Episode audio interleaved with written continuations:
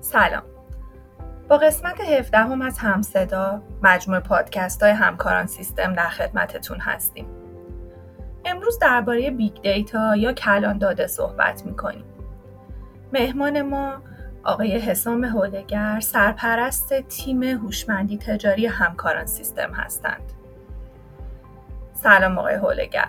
خوش اومدین به پادکست هم صدا. منم سلام عرض می‌کنم خدمت شما و خدمت شنوندگان عزیز این پادکست. امیدوارم که تو این چند دقیقه که در خدمتون هستیم بتونم اطلاعات خوبی رو در اختیارتون بذارم. وقتی صحبت از big data یا کلان داده میشه همونطور که از اسمش مشخصه انتظار ما اینه که درباره حجم زیادی از داده ها صحبت کنیم. داده هایی که تو دنیای دیجیتال امروز ما با سرعت و نرخ بسیار زیادی تولید میشن و تحلیلشون با شیوه های معمول امکان پذیر نیست. اما این فقط یه تعریف عمومی از big data ست. آقای هولگر می‌خواستیم تعریف دقیق و علمی big data رو از زبان شما بشنویم. بله اگه بخوام به صورت رسمی و آکادمیک تعریف بکنم big data به مجموعه ای از سرویس ها و solution های و راه حل های نرم افزاری گفته میشه که در راستای توزیع کردن پردازش اطلاعات و ذخیره سازی اطلاعات روی تعدادی سخت افزارها با قیمت مناسب. در شرایطی که این پردازش کردن و دسترسی به اطلاعات ذخیره سازی شده با database های رابطه ای و مدل های پردازش غیر توزیعی یا سنتی که ما در حال استفاده ازشون هستیم نتونیم در زمان مناسب به اون نتیجه ای که می‌خوایم برسیم. بحث ما اینجا بحث محدودیت منابع. این محدودیت منابع می‌تونه از لحاظ حجم باشه یا سرعت یا تنوع نوع داده که داریم تولید می‌کنیم. این سه تا محدودیتی که عرض کردم volume، velocity و variety اصطلاحا بهشون سه تا V معروف big data گفته میشه. که اگر ما تو هر کدوم از اینها محدودیت داشته باشیم باید بریم سراغ استفاده از تکنولوژی های big data.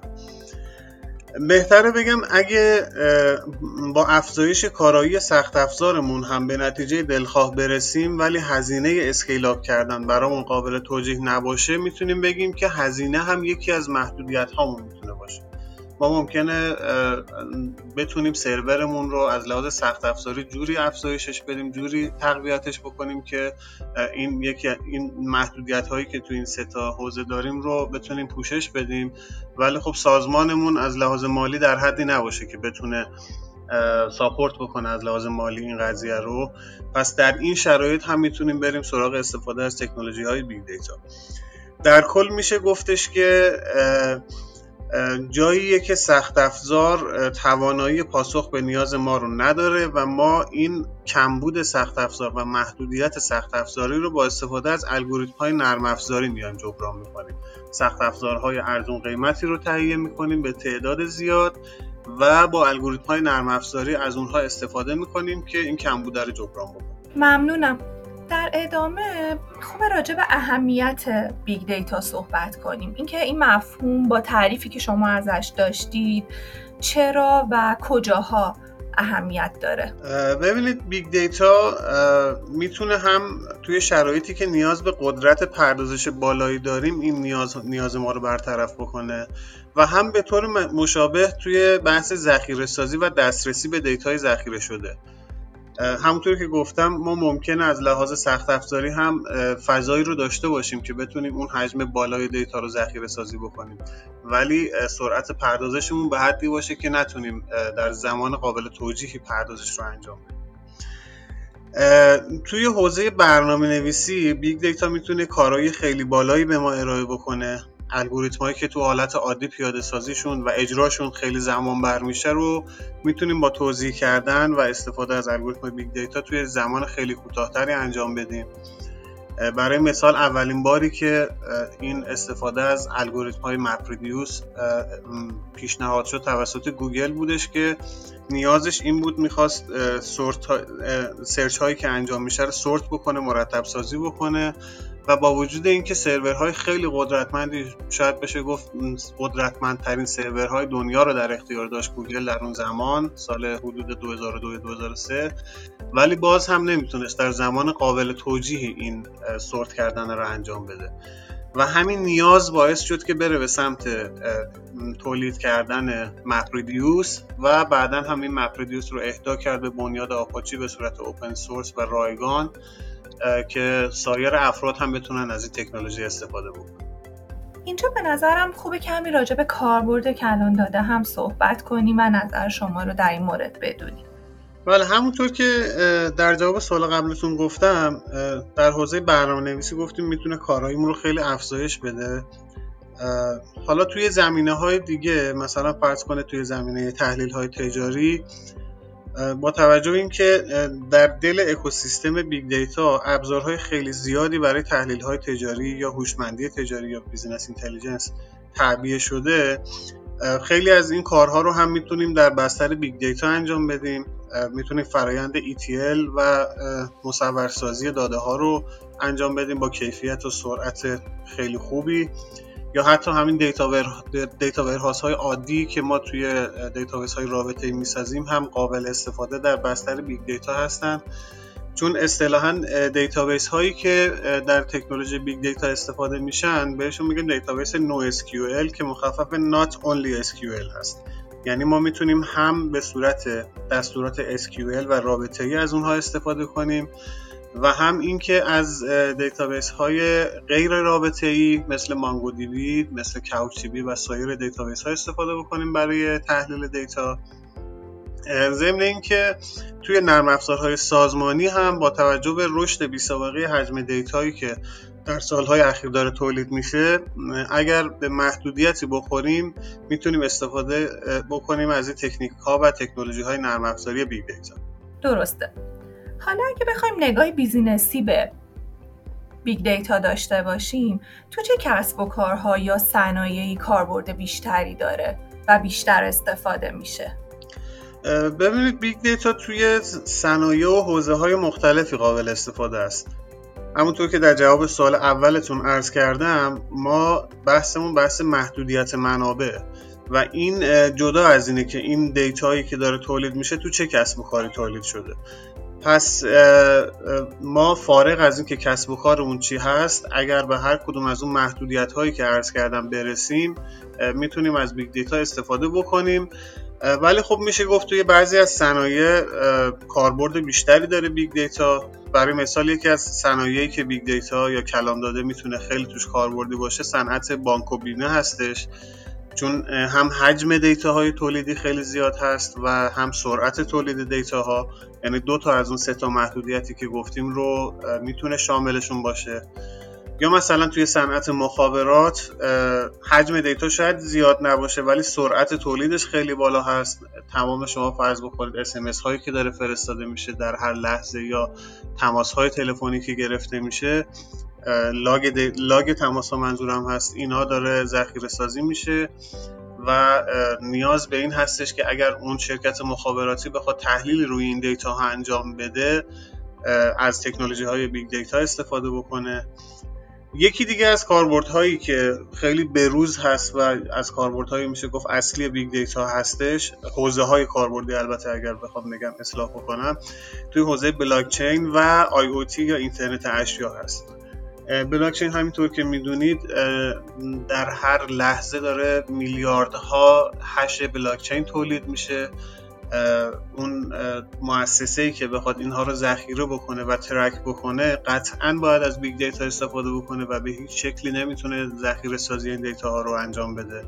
و در مورد IoT یا اینترنت اشیا هم خب ذاتش به این شکل هستش که یک سری سنسورهایی هستن که دارن به سرعت خیلی data های زیادی رو تولید می‌کنن. حالا بسته به اینکه تو چه حوزه استفاده بشه IoT کلا سرعت تولید data هاش بالا هست و برای ذخیره سازی و پردازش اطلاعات IoT هم مجبور هستیم که بریم سراغ استفاده از تکنولوژی های بیگ دیتا من ابتدای صحبتام گفتم که در big data موضوع تحلیل و پردازش داده ها با شیوه های معمول امکان پذیر نیست و به مدل های متفاوتی برای تحلیل داده ها احتیاج داریم. حالا می‌خواستم نظر شما رو بدونم در این مورد که چطور ما در big data داده هامون رو تحلیل و پردازش می‌کنیم؟ پردازش کلان داده ها یا big data به این صورته که ما یک cluster ی یا یک خوشه ای از سرورهای کم قیمت رو با همدیگه ارتباط بینشون برقرار می‌کنیم یا شبکه می‌کنیم. این سرورها می‌تونن فیزیکی باشن یا مجازی باشن. الزامی ندارن که حتما سرور فیزیکی باشه که به هم دیگه ارتباط بدیم سرویس ها و ابزارهایی که big data رو روشون راه اندازی می‌کنیم معمولا باید یک سرور مرکزی رو به عنوان مدیریت کننده داشته باشن. این که میگم معمولا چون بسته به سایز cluster مون هست. اگر سایز cluster مون از یه حدی بالاتر بره خب این خیلی ریسکه که کار مدیریت رو کلا بر دوش یک سرور بذاریم. تو این شرایط می‌تونیم بیشتر از یک سرور مدیریت کننده یا master یا name node رو داشته باشیم. نرم افزاری که می‌خواد از این کلاستره برای ذخیره سازی یا پردازش اطلاعاتش استفاده کنه با اون سرور مرکزی مدیریت کننده ارتباط برقرار می‌کنه و درخواست خودش رو میفرسته. و کاری به بکستیج این کار نداره که اون سرور مرکزی چطور داره این پردازش یا ذخیره سازی رو انجام پردازش اون به صورت توضیح شده و با سرعت قابل قبولی توی اون کلاستر انجام میشه و نتیجه نهایی توسط سرور master به اون اپلیکیشن یا برنامه اجرایی ما برگشت داده میشه. برای تحلیل داده ها و استفاده از تحلیل های پیش بینی کننده یا هوشمندی تجاری یا BI ابزارهایی مثل Spark، Kylin، Zeppelin و دریل توی اکوسیستم big data وجود دارن و برای اونا می‌تونیم از تحلیل داده هامون استفاده بکنیم. یا بیایم از ابزارهایی که در حال حاضر داریم ابزارهای غیر big data یی مثل Power BI مثل Tableau از اینها استفاده بکنیم و اینها رو متصل بکنیم به اون cluster ه و از اون قدرت پردازشی و قدرت ذخیره سازی استفاده بکنیم بدون اینکه از خود ابزارهای تحلیل کنندش استفاده بکنیم این به این معنی هستش که تکنولوژی big data با توجه به اینکه open source هست قابلیت انعطاف خیلی بالایی داره و ما رو محدود نمی‌کنه که حتما از ابزارهای خودش استفاده بکنیم و ضمن اینکه developer ها یا برنامه نویس ها هم می‌تونن از این قابلیت open source ش استفاده بکنن و حتی خودشون ابزارهایی رو اضافه بکنن به ابزارهای بیگ دیتا ممنون از اطلاعات خوبتون. به عنوان سوال آخر می‌خواستم بپرسم ازتون که شما چه آینده ای رو برای big data متصور هستید و فکر می‌کنید این پدیده در آینده به چه سمتی خواهد رفت؟ big data در حال حاضر از انحصار سازمان های بزرگ خارج شده و داره کم کم وارد, به وارد سازمان های متوسط و کوچیک میشه. به این معنی که الزاما دیگه فقط سازمان های بزرگ نیستند که حجم بالای data یا سرعت یا تنوع زیاد data دارن. این موضوع داره شامل حال شرکت های متوسط و کوچیک هم میشه.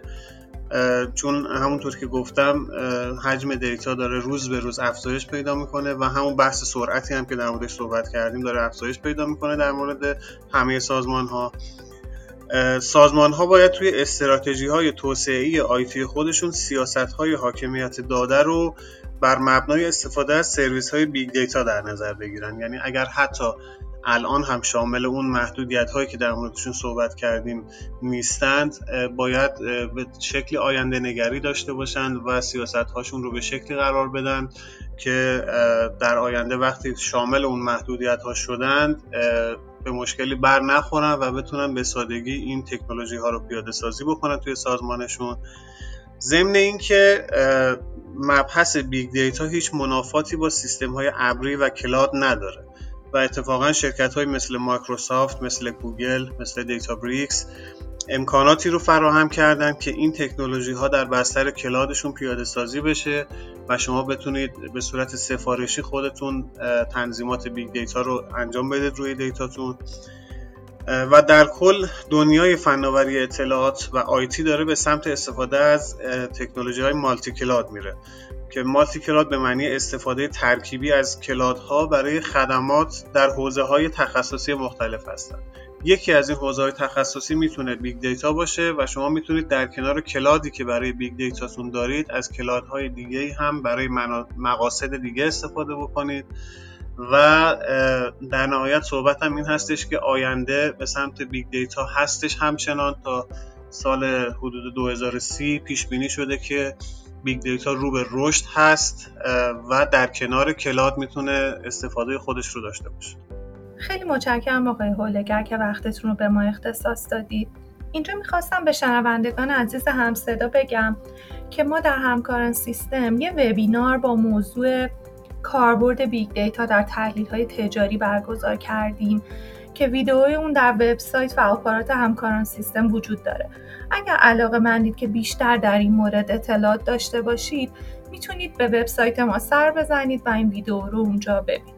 خیلی متشکرم از این فرصتی که در اختیار من قرار دادید. امیدوارم که در همین زمان کوتاه تونسته باشم سوالاتی رو که در ذهن شنوندگان این پادکست ایجاد شده رو به نحو احسن جواب داده باشم.